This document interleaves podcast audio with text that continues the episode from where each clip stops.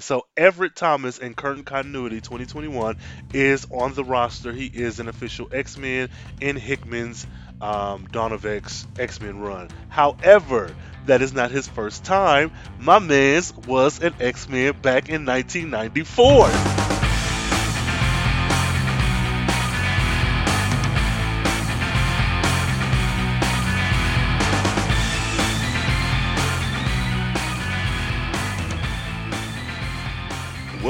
To Smells Like Teen Mutants. This is a carefree black nerd walk down memory lane. Join me, your host, Rain Coleman, as I revisit my all time favorite comic, my favorite comic of the 90s, Generation X. Now, sit back, relax, and load up on guns. Bring your friends as we revisit Generation X. Woo! Y'all, okay, we're slowly making it through this arc. We are still in the Phalanx Covenant. Now, I'm not sure. Now, I know the title of this arc is Generation Next, but it's part of the Phalanx Covenant. And I believe for the last couple episodes I've been saying Phalanx. Either way, I'm right, but this is Generation Next, Book 3 within the Phalanx Covenant arc. So, want to clear that up right there. this is issue 3, or part 3 rather. Enter freely and of your own free will. Uh, this reading for this episode is Uncanny X Men number 317 from the 1963 series. Man, so it's it's it's been a bunch of shit. It's been a bunch of shit going on. So we're diving. We're actually picking right back up. Um, again, I think maybe a couple hours after the last issue. I would imagine. Um, we have Paige Guthrie and all of her uh, southern glory.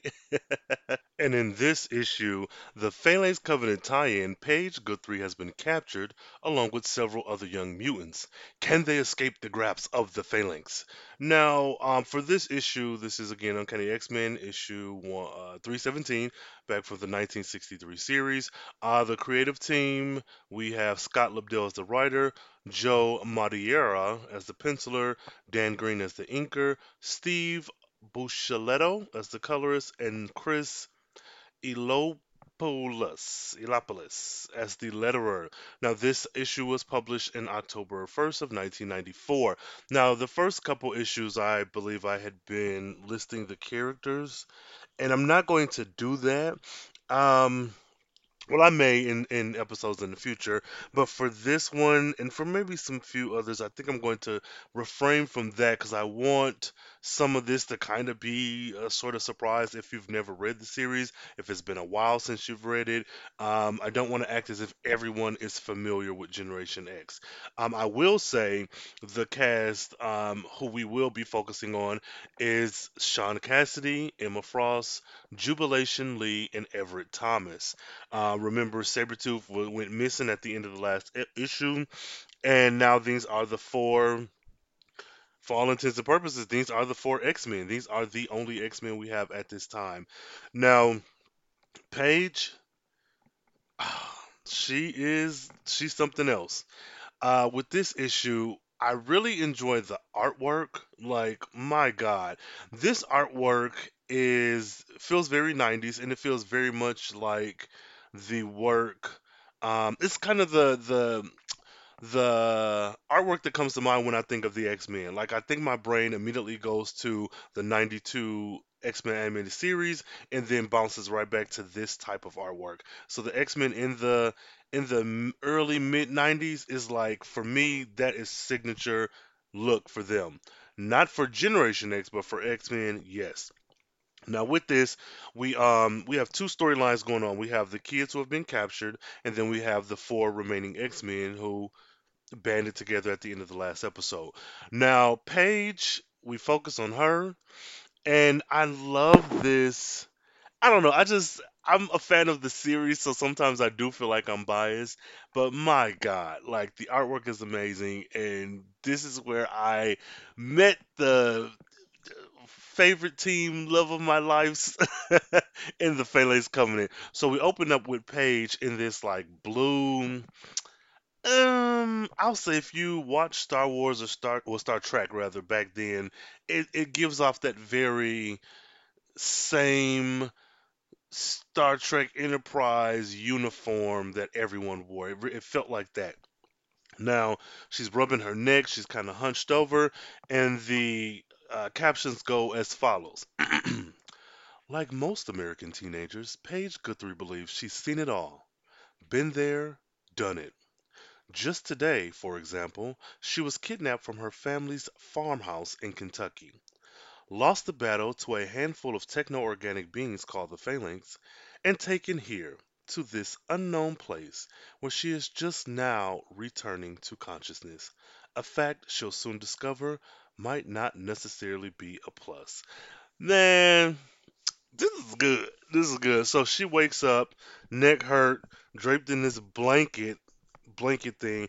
And again, I'm going to focus on the um the physical attributes of these characters. Like I know I mentioned in the last episode, like I really was heavy on the blonde hair, blue eyed white family in Kentucky, but that's just to just because we just met her. Um, but I think that it's really important to focus on those differences and those um, aesthetics, that that description, especially when it's in this series, because everyone is so different, and it is very much a body horror type of um, deal with this book. Everyone has some unique feature about them, and to be quite honest, when it comes to X Men teams, I think Generation X is one of the most diverse teams. Um, yeah, I, I believe so. And so Paige in her description in her families is but a cog in that gigantic wheel of like how these characters are different. So Paige conventionally attractive, blonde hair, blue eyed white girl, um, long, thick, luscious blonde hair, and then uh, she has this blanket draped over her, and it looks like it's the same material as her kind of suit. So she pulls this off. The camera pans back, and we see that she is not alone. There are four other uh, kids, children, people in this room with her and when i say room i mean the most like abstract alien of rooms it feels like there's like a think of like a tent, but instead of it being like a pointy triangular tent, kind of like a dome. And then there's these like on the wall, on the curved wall, there's this maybe glass looking. There's these windows, use that term loosely because you can't see out of them, that looks a lot like stained glass, like in a church or a cathedral or something. And we see that the blanket she's wearing is actually one of the other people in the dome with her. This young, gray skinned guy who is, his skin is like expanded. It looks like he's a blanket. And she's looking at him and she's like, oh, oh, hello, what is this? So, so the captions continue. They say, most American teenagers, upon discovering that they've been draped in the distended skin of a mutant boy, might be shocked, startled, or perhaps justifiably squeamish. But as the younger sister of X Force's Cannonball, Paige already fancies herself something of an X Men through association. Consequently, she manages a calm, collected, mm, hello. Um, there are certain accents that I don't feel equipped enough to muster. That being said, you will not get me doing a stereotypical accent for Angelo. Um, I will read his words, and he says, Buenos dias, chico. Welcome to hell. Like, I've said in like other episodes of different series I've done, like how much I love to see this scene on the big screen or this scene in a TV show and this scene. But honestly and truthfully, and I want to say I mentioned it in the first episode of this series, I would freaking love to see the Phalanx Covenant as the live action arc for Generation X. Even if you condense it to a like two, two and a half hour movie, if you do maybe two movies or a trilogy, if you do maybe a live action TV show, or even um I had mentioned on Twitter uh at SL um TM Pot, excuse me, that if we take the Invincible style artwork and give a animated Generation X series, the Phalanx Covenant will be a phenomenal arc to start. And I think it's actually a, really perfect arc. It's an arc that matters. It matters to the X-Men at large. So if you are only an X-Men fan and you're reading this because it's required reading, you're going to get introduced to Generation X. Um, also, if you're just a Generation X fan, you don't have to be so familiar with the lore of X Men to jump into the Phalanx Covenant and then go smoothly right into Generation X. Like I feel like that is it's really it they really did a good job at balancing both. Where, like I said, if you're an X Men fan, you can read it, get introduced to these characters. If you like them, follow them. If not, whatever. But if you're a Generation X fan, you don't need to know every single thing. So uh, Paige looks up and they're having a conversation, and then there is um, so there's An- Paige, blonde hair, blue eyed white girl. You have Angelo, who is Hispanic. He's gray skinned, has brunette, short brunette have this like Superman looking dude, this white guy with blonde hair as well, very muscular. Now with him, um, I mentioned in the last, uh, well, on Twitter, but my issue with a lot of the artwork from the 90s is that even when there are children, and when I say children, I mean like teenagers, on on the panel and on page, they look like fully grown adults.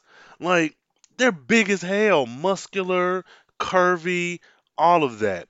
Um, this character looks that way, and I'm going to assume that he's a teenager, but with the way in which they're drawn, it's like this man is not 15, uh 28 maybe, not 15. But I don't know if it's because of a secret that'll come out later or if it's just because everyone was drawn in this style.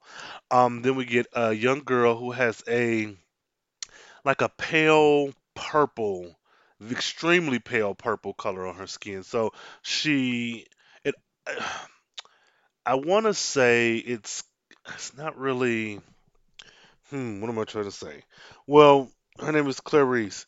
Um and she has like this spiky I don't know if this color is like supposed to be red or if it's pink, but she has a very pale color skin, light pinkish purplish hair, and these markings above her eyebrows that look kind of, I'll say, tribal.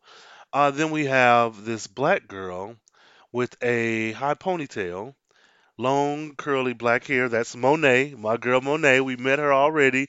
You know, that's my favorite right there. And so we get all of them in the room, and the big muscular guy's like, Gosh, Angelo, there's no call to talk like that in front of women. They're no doubt frightened enough as it is without you being so negative. And I was like, even as a kid, I was like, Boy, if you don't shut the fuck up, like, what are you talking about? We've all been kidnapped. Assumably, we're all children and we're kidnapped. Like, no, you're not going to police my the way I respond to this trauma when we don't know what the hell is going on.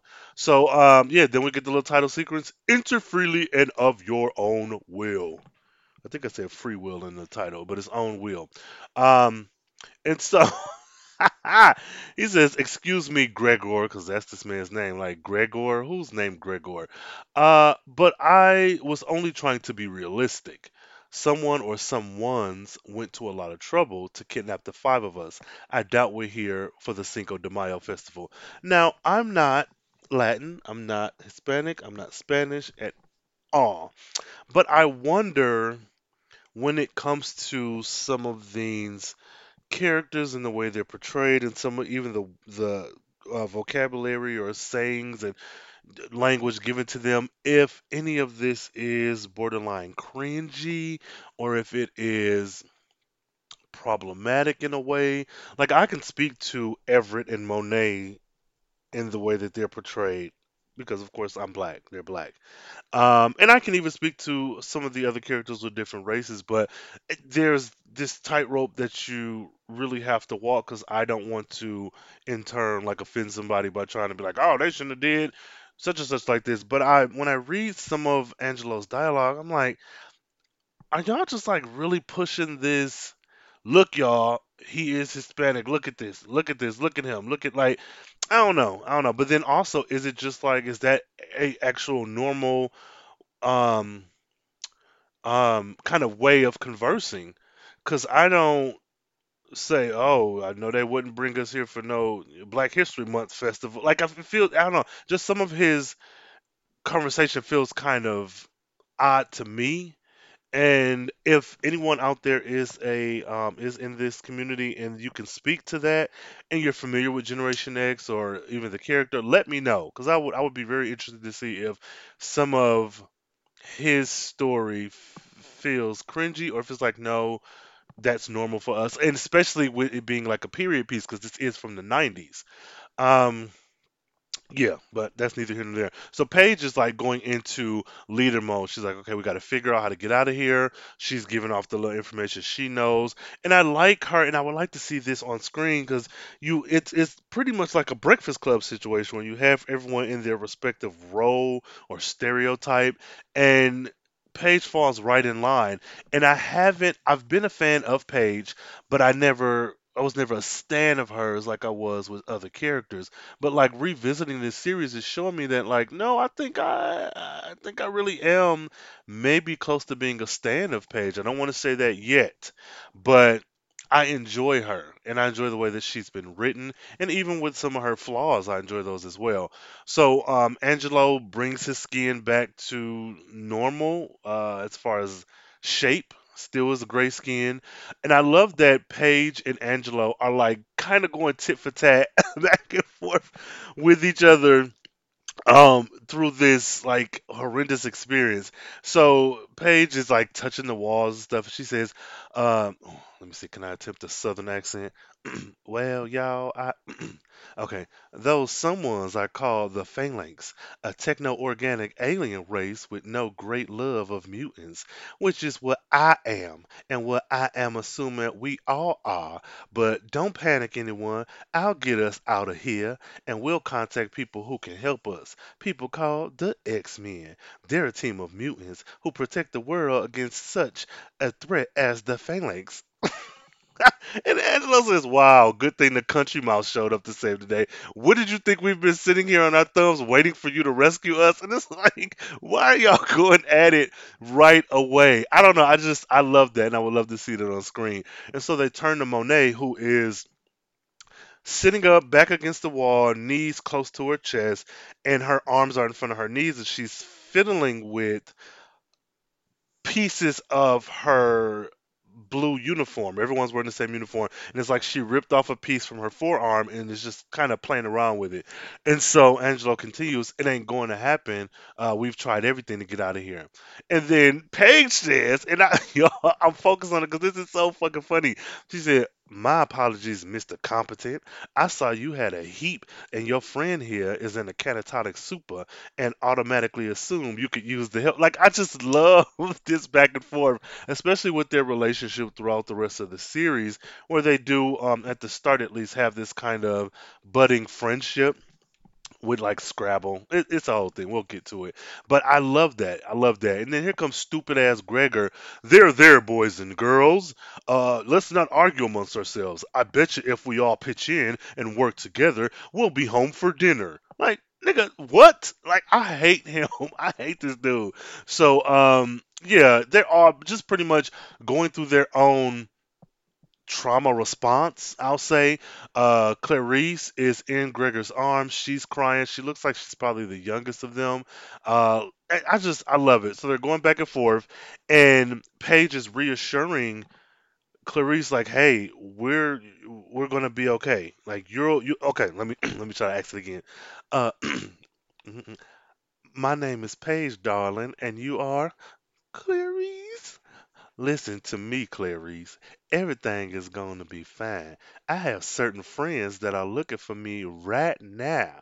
Friends that won't stop for nothing, for anything until I'm free.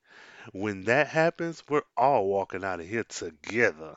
Until then, I need you to be strong for me, for all of us. Y'all, please rate this accent because I feel like I kind of got it, but not. and Southern women, do not be upset with me.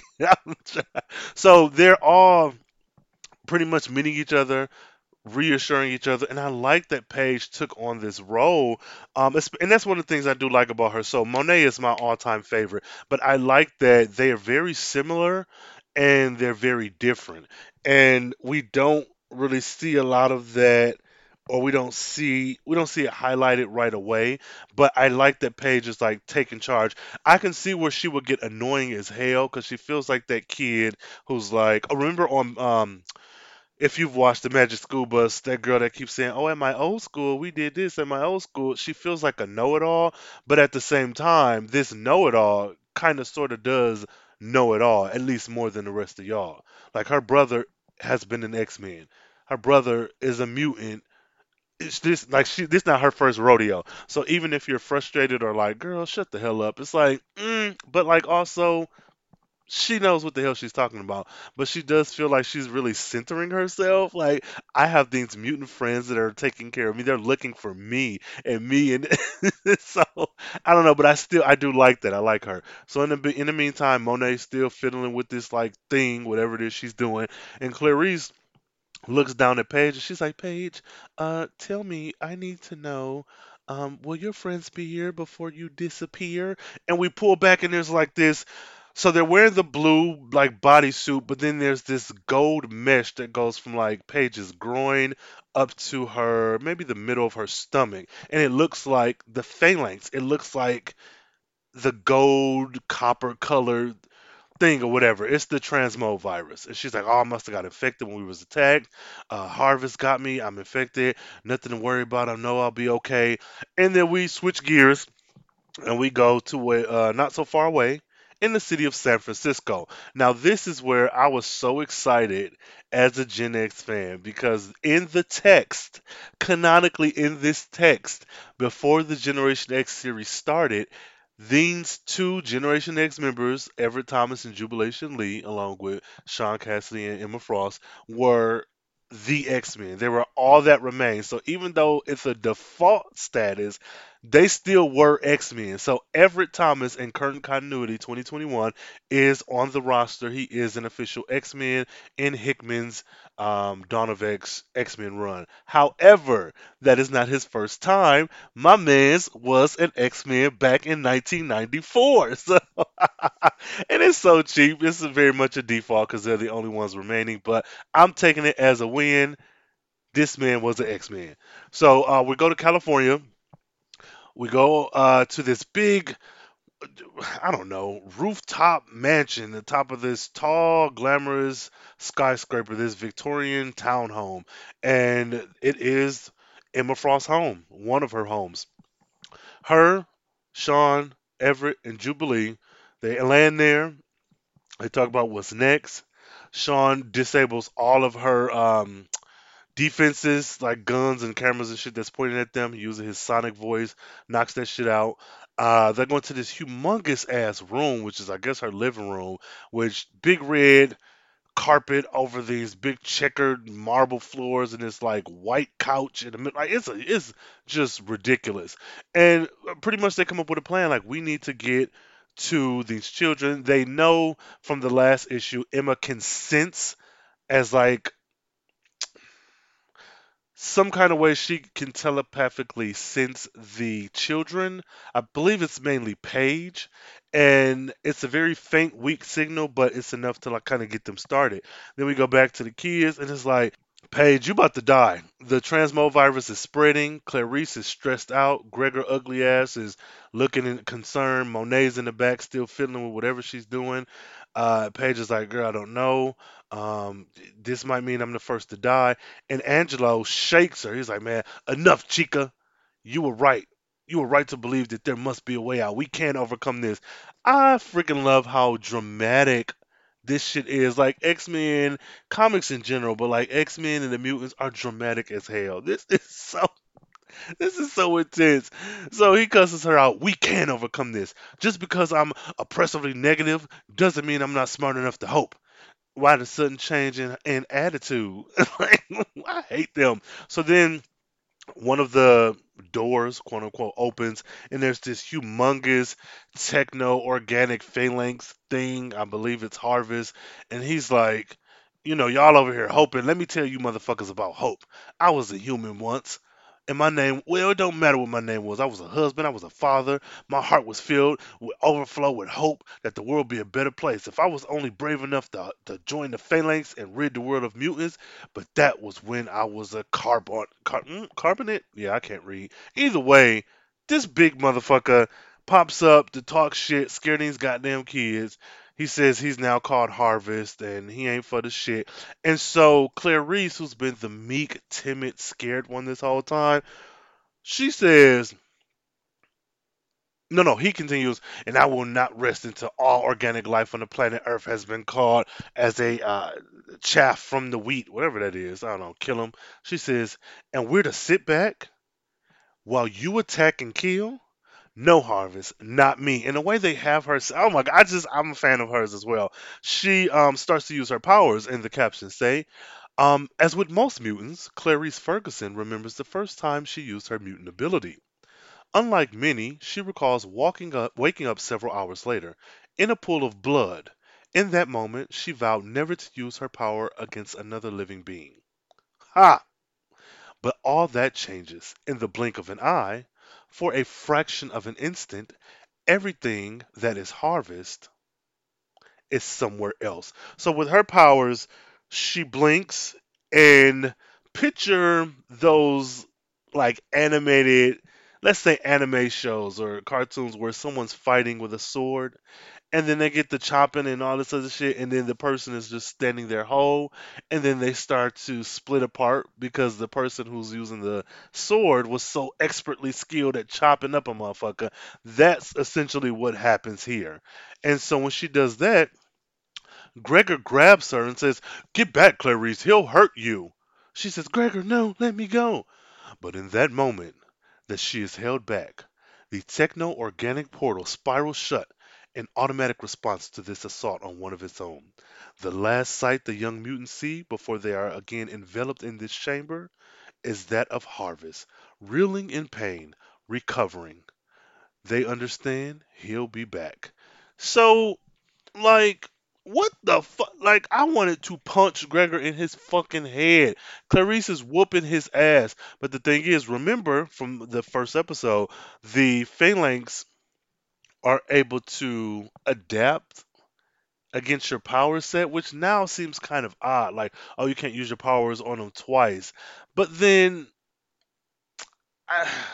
how do you adapt against that? Like I said with Sabretooth in the last episode, like when your power is literally physical strength, the only way to combat that is just to fight back. Whereas if your power is, I don't know, lightning strikes, I guess you can kind of anticipate that. But with Clarice's powers, if I can split your body into several different sections at the blink of an eye, how do you combat that? Like, even if I do it once and you learn that's what I can do, what can you possibly do outside of just murdering me to to go up against that? Like, that doesn't feel. Am I making any sense, yo?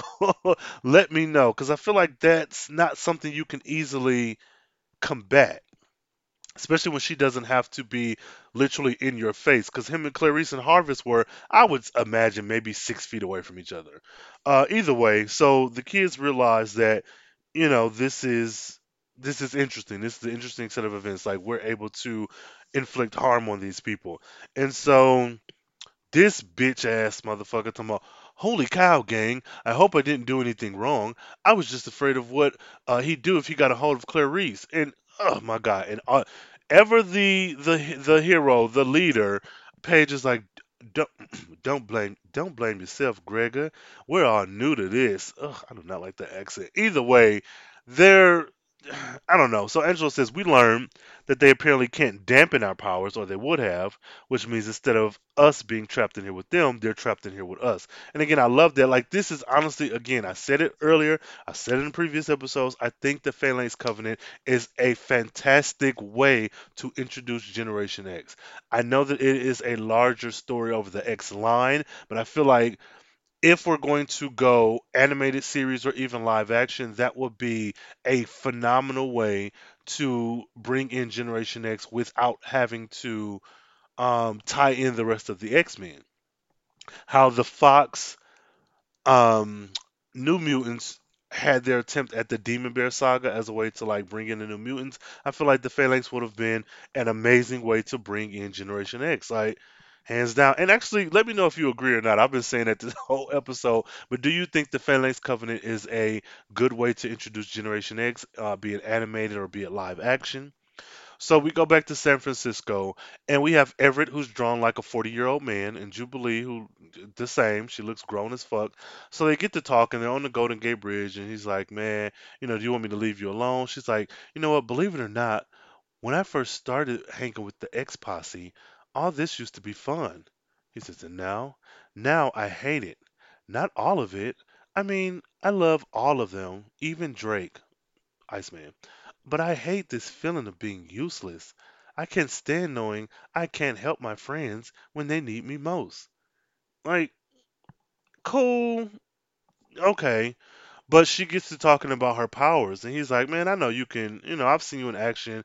You can be impressive. Like, you got some stuff going on." So she shoots her plasma fireworks stuff in the air and says, "Please." And ha- and a hat, mm, excuse me, please and a half. Oh, jeez, this '90s dialogue. Please and a half. Everett, I'm a walking firecracker for crying out loud. Worse still, I'm a sparkler. Compared to people like Storm and Bishop and Gambit, I am in need of serious training. And I feel like this was their way of like setting up Jubilee joining Generation X to kind of really drive home that yes, she has these powers. These been her powers since she's been on the team in the books, but they haven't really evolved. And if we have this new young generation, like why not have her go off with them as the you know entry character? So Everett turns to her and says, "Well." When put in that context, I'm forced to agree with you. That is a pretty lame power. I mean, it's cute or whatever, but I don't like. Okay, so I mentioned on Twitter, I don't understand why Jubilation Lee is not going by Jubilation. Make these people say your name. She is a Chinese first generation American who used to have money, came from money. She's an orphan.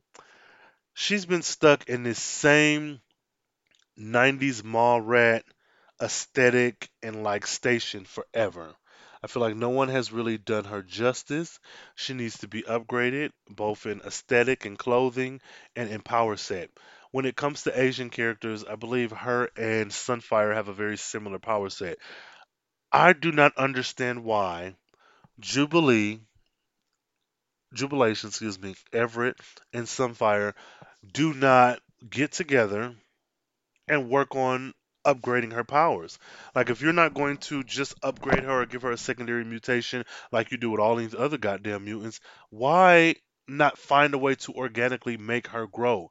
Like I don't understand it. And I know a lot of people are like, oh Jubilee, she's trash, she's this and that, she's shitty, a bad character, whatever. Okay, fine. Opinions are your own. You can have them wrong or whatever. But I do hate that this woman child at the time, but woman, has been with these X Men characters for so long and has been stunted. And I've, I say it's the creative team. It is the writers. It is the well, not the artists so much, but it's the writers. It's the the editors, the people in charge. Where it's like, what is the point of this character at this point? What is the point of Jubilee? if you have made her a vampire, you've made her a mother, you still got her in this yellow jacket, same style as before. She seems to have no ties to her culture. I really don't like that. Again, I'm not Asian, so you know, maybe that's okay, but it feels like for all these characters that we have here, and especially for her, someone who is an orphan and her family was like wealthy as shit before, can we not get more from her? I don't know. I feel like she's one of those people who you think of when you think of the X-Men, especially if you're like, I don't know, 27 plus years old and you watched the 90s TV show as a child, there's no way Jubilee doesn't come to mind when you think of the X-Men. Why has she not been ev- elevated? And then through this run of Generation X, how is it that I love Synch to Death, I love Everett Thomas, but how is it she's not an X-Men member? How is it you haven't put her at that same station as the other characters who have been around at the same time that she was. I just I think it's terrible. And if I need to be the sole member of the Jubilation Lee fan club, then I'll be that. Like Marvel, hire me. I got you. I got a story in me. I mean, it would probably be better if there were Chinese women in the creative team. But either way, you know what I'm saying. Let me write a Jubilation Lee. You know what? I might do a Jubilation fanfic. Maybe I'll do something like that. Maybe I will. Y'all let me know. Would you want to see, I don't know, maybe a three or four page fanfic of uh, Jubilation Lee and, you know, just a nice little story that I would that I could come up with. That we'll, we'll work on that. Either way, okay. So getting back to the issue at hand, so uh, we get um, White Queen and Banshee, and they decide to go to the facility uh, to get more information about the children. And it goes as follows. Um, well, what I do like about this scene is that they walk into this facility, and it looks as if they're kind of standing in line behind two agents. Um, Banshee and Jubilee are invisible to their eyes. They are the two agents are speaking to some woman in charge, uh, Agent Santora. Um, Banshee says, "Hey, but using oh, oh I'm gonna I don't want to do I want to attempt this accent? Okay, let's see. So the guards are changing shifts, and Banshee says, um, "I I lass I how do how how do I ever let you talk me into this woman?" Emma says, "You agreed the front door would be the most expedient way in." Okay, I, I, but using me sonic power to confuse the physical readings while we're psionically blocking their perception of us is more than a wee bit risky. And so the agents are talking to the agent Santora, talking about anything to report, and they continue. But Sean, risk is what makes life worth living. Really, lads, I feel like that is not the right accent. Hearing I thought living made life worth living. Like, when you talk. Okay, I'm sorry, y'all. So then we go back to the facility, the tent thing that the kids are trapped into. And so they're still talking, the four of them, Clarice, uh, Gregor, Paige, and Angelo. And it's like, I really, this nigga, I really must incense, gang. It'd be safer if we stay put and wait for the X-Men. And so Clarice is like, nope, not me, I don't agree. And what I do like about Clarice in this, um, in this issue, in this brief introduction we have of her is that she goes from this meek and sad, scared girl to being a little bit more outspoken and a little bit more confident. And you can see it literally in the pages, like from page one to like where we are now. And she's like more more um commanding, I'll say. And so they're all like, We need to do this, we need to do that, we need to do that. And then we hear off to the side, You need to be quiet. And then they all turn and look at Monet. And here go this nigga. Gosh, Miss St. Croix, you spoke. Girl, shut up. So she says, Our first priority, people, is to free ourselves from this, the first of many prisons. So she, whatever the fuck she's been creating, she, it honestly, it looks like a gun made of this techno organic stuff. She hits it against her palm, kind of like if you cock a gun. And here go this ugly Superman looking nigga. While you were in your catatonic stupor, no offense, ma'am, we realize we're trapped pretty darn good. Somehow the Phalanx is monitoring our every move. So Monet raises her arm up to the sky and says, They were using these techno organic suits in part to do so. Raw material I've been able to recalibrate in order to facilitate our escape. Bars! Yes, bars. Raw material I've been able to recalibrate in order to facilitate our escape. yeah, you see why I stand. So she raises her hand to the sky. She says, All I require is a power source. Slams this gun looking thing against one of the windows. That should be provided by this light. The light comes in hard as hell. You hear someone screaming, "No!" Who else is that? Gregor bitch ass. So he's like, "How did you know? How did you know? One one zero zero whatever that binary shit. How did you know?" And so we get just as the four young mutants thought at least understood what was happening, they are confronted by the realization that amongst them is a phalanx. But after all that they've been through, they adapt. And so Paige, Angelo, and Clarice are like, what the fuck? so this nigga Gregor is dead. Uh, Angelo screaming, he was posing as one of us all along. How did you know? Uh, Monet says, there are precious few things I don't know, sir. I will say this the writers over the years have done a damn good job with Monet. Smart ass mouth, uh, snooty as hell know it all, and yet still, like everything that I've read of her for the most part has been consistent. And I feel the same probably with Emma Frost as well. Because again, they are kind of two sides of the same coin. So we go back to the facility where Emma and Sean are on the computer doing whatever. They're hiding themselves from the agents. And uh, I'm not going to attempt this Irish accent again or Scottish accent, whatever. But he says maybe I'll just um, give Charles um, excuse me, maybe I'll just uh, have Charles give me a whole other head entirely because they're like, you know, bickering whatever. And so Emma says these ultra sensitive computers are picking up a low level techno organic anomaly, too low to trigger any alarms. But, and so again, this is something that I would like to see on in live action. We got kind of a glimpse of them working together in the 90s Generation X live action movie that was like eh, which we will be covering in this uh in this show. So know that's coming. Um we get something kind of similar, but they're so focused on this computer and, and trying to find the location of the children, and then all of a sudden you hear this for chunk and this gun is pointed at Emma's head, and someone's like, "Don't move."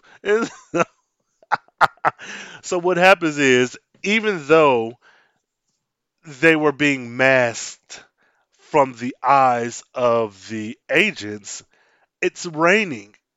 so I thought this was so funny that even though it's raining, they forgot to mask the rain puddles. So even though we can't see you motherfuckers, we see this rain falling off of your body onto the floor, this water. So Emma's like, all right, look, I really don't got time for this shit. We're trying to get in and get out without hurting nobody. But if you telling me I'm going to have to fry your minds in order to leave with the information I need, I'll be all too happy to accommodate. Like Emma is a bad bitch. So Sean jumps in, does his sonic screen, knocks everybody out because he's like, man, I don't need you pretty much killing these goddamn people. Uh, he knocks them out. They go back to the computer, um, do their little typing thing. Then we go back to Miss Monet, my girl, explaining like, oh, she's such a badass. Oh my god, I love it. So she's standing next to this warped, melted husk corpse that was once Gregor. She says, Listen closely because I only have time to go over this once. The phalanx, it would seem, have been undone by their own shrewdness. The harvester, in his attempt to monitor us, placed Gregor here as a plant, a ruse betrayed in part by Gregor's overly dependence on obviously antiquated colloquialisms. Like, oh, girl, come on.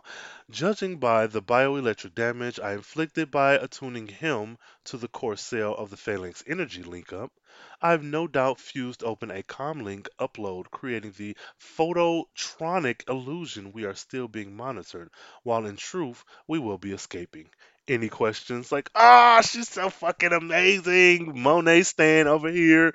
So uh they are so paige and angelo and uh clarice is like all right we finna get the fuck out of here. So monet turns towards the wall and clarice is like um but when Harvester came in, he the door was over here. She says, "Yes, I know." Pulls back, punches this humongous hole in the wall. She said, "Which is exactly why we're leaving this way." Her, Angelo, and Clarice start to walk out. Now this is another reason why I just fucking love this series. I love this writing. Maybe this just imprinted on me as a kid and I just never shook it. But Monet gets ready to walk out of the containment thing and she hears Keep an eye on them, gal. Paige? It's the TO virus, isn't it? The infection is spreading. Been fighting in a while, but it feels like my guts are on fire. Go on without me. I I only slow y'all up. Monet says, imminent logical. Your condition certainly puts the rest of us at risk, But until you are actually either dead or assimilated into their unholy covenant, it's a risk I'm willing to take. And she grabs Paige up, throws her out of the facility. Like, oh my god, I freaking love, mm-mm-mm, I love it. So uh, now the four of them are standing outside of the kind of ball thing, but they're inside of a larger facility. And Clarice says, No sign of the phalanx. Reason enough to give thanks. Monet says, On the contrary, Miss Ferguson, we are surrounded on all sides by a hostile life form, capable of using either organic or techno-organic matter to replicate itself into the mm, excuse me, to the nth degree. An enemy that is out there, waiting for us in the darkness. Then we pull back and you see this big ass ship just in the darkness, moonlight overhead, traveling somewhere, and like that's the end. Like, oh my god. Um, I don't know, y'all. I'm fucking excited. I love this goddamn series. I, if you couldn't tell already. So the next issue is actually the end of the Phalanx Covenant. We're going to get the final chapter in the Generation Next arc. Um, and for that required reading, guys, it will be X Men number 37 it- so keep that in mind. Read ahead, read along, or whatever. I freaking love this series. So tell me, um, if you're brand new to this series, if you know nothing about these folks, like uh, these first three episodes, have it has it piqued your interest? Are you interested to see like, oh, what are these? What is this story about? Maybe I should get into it. You know, if not, that's cool too. If you are already a fan of Generation X, like have you revisited it, revi- revisited the series lately? Um, I have a Marvel Unlimited subscription, and what I absolutely fucking hate about that damn app is that it is not a full library of work. I don't understand it. So they rebranded, and there's like this new. The app has been refreshed. Looks good. But when it comes to series like Generation X, where there's only 75 issues, they're missing huge chunks of the damn series. I that makes no sense to me. Like when I go through and I read the Uncanny X-Men, they start at issue zero and run well into 400, 500 something issues. You have every single issue. How is it you don't have all of Generation X? Does that does that not seem weird to you all? So I haven't checked out um New Mutants, so I'm not certain if there's the full run on Marvel Unlimited. If you are a New Mutants fan and you know, please let me know. But Marvel Entertainment posted this new experience and all new, all different Marvel Unlimited, the app with everything you need to read Marvel comics. Here's are some of the features and updates. Okay, girl, fine. Where the fuck are issues 12 through 25 and 32 through 62? Like what? So that being said, I want to let you guys know that I do plan on hitting all of the Generation X um, issues and appearances. Now, that being said, I know that I own every issue of Generation X. However, I was a kid in the 90s. So, my issues, a lot of them, the covers are ripped off, a lot of them, pages are kind of altered. So, there is I'm going to do my best to kind of get ahead of the missing issues before I get to them in this series. But I I don't like I just pulled out issue 50 of Generation X and there is not a single cover attached to my copy. I can read through it from front to back. There is not a cover on that copy. It's still legible. It's not like ratted, ripped up pages or anything. But I say all this to say there may be some gaps, unfortunately, in this run that I'm trying to get ahead of before I get anywhere near those particular issues. I just wish that if you're going to have an app like Marvel Unlimited and you already have not collected the entirety of the Generation X run, why not add those missing issues? Like what like it's not okay, I think I sound more aggressive than I mean to, but it's not like it is something like like an album. Like you know, you'll listen to the soundtrack of a movie and you'll hear certain songs, but then when it comes down to streaming, certain songs aren't on that album. That's not the case.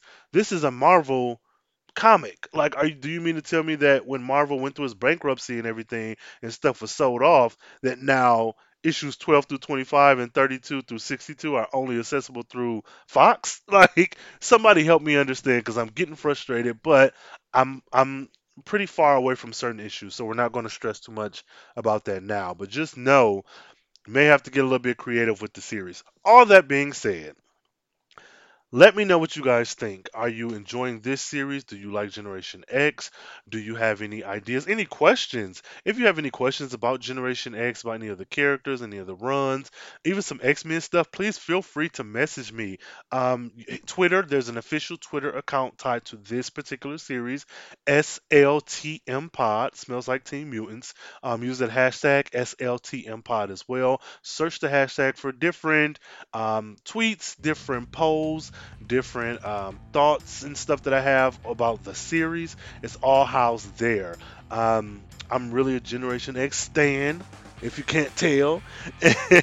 but let me know what you guys think and uh, give me give me your questions. Give me your ideas, your thoughts. Um, do you hate a character? Do you love a character? Do you want to see more from someone? Do you want to see less of others? And um, you know, so let me know how it is. So again, for next episode, if you're reading along or following along at home, you need to read X Men issue number 37, and I believe that's the 1991 series. X Men issue number 37, and that will be the final chapter in the Phalanx Covenant slash Generation Next arc. Well, until next time, y'all, stay carefree, stay nerdy, stay geeky, and I don't know, keep your wits about you. Be kind of aware. So if you ever get kidnapped or if you're ever in a group project and someone seems to be a little bit too cartoonish, open the door and whoop their ass. No.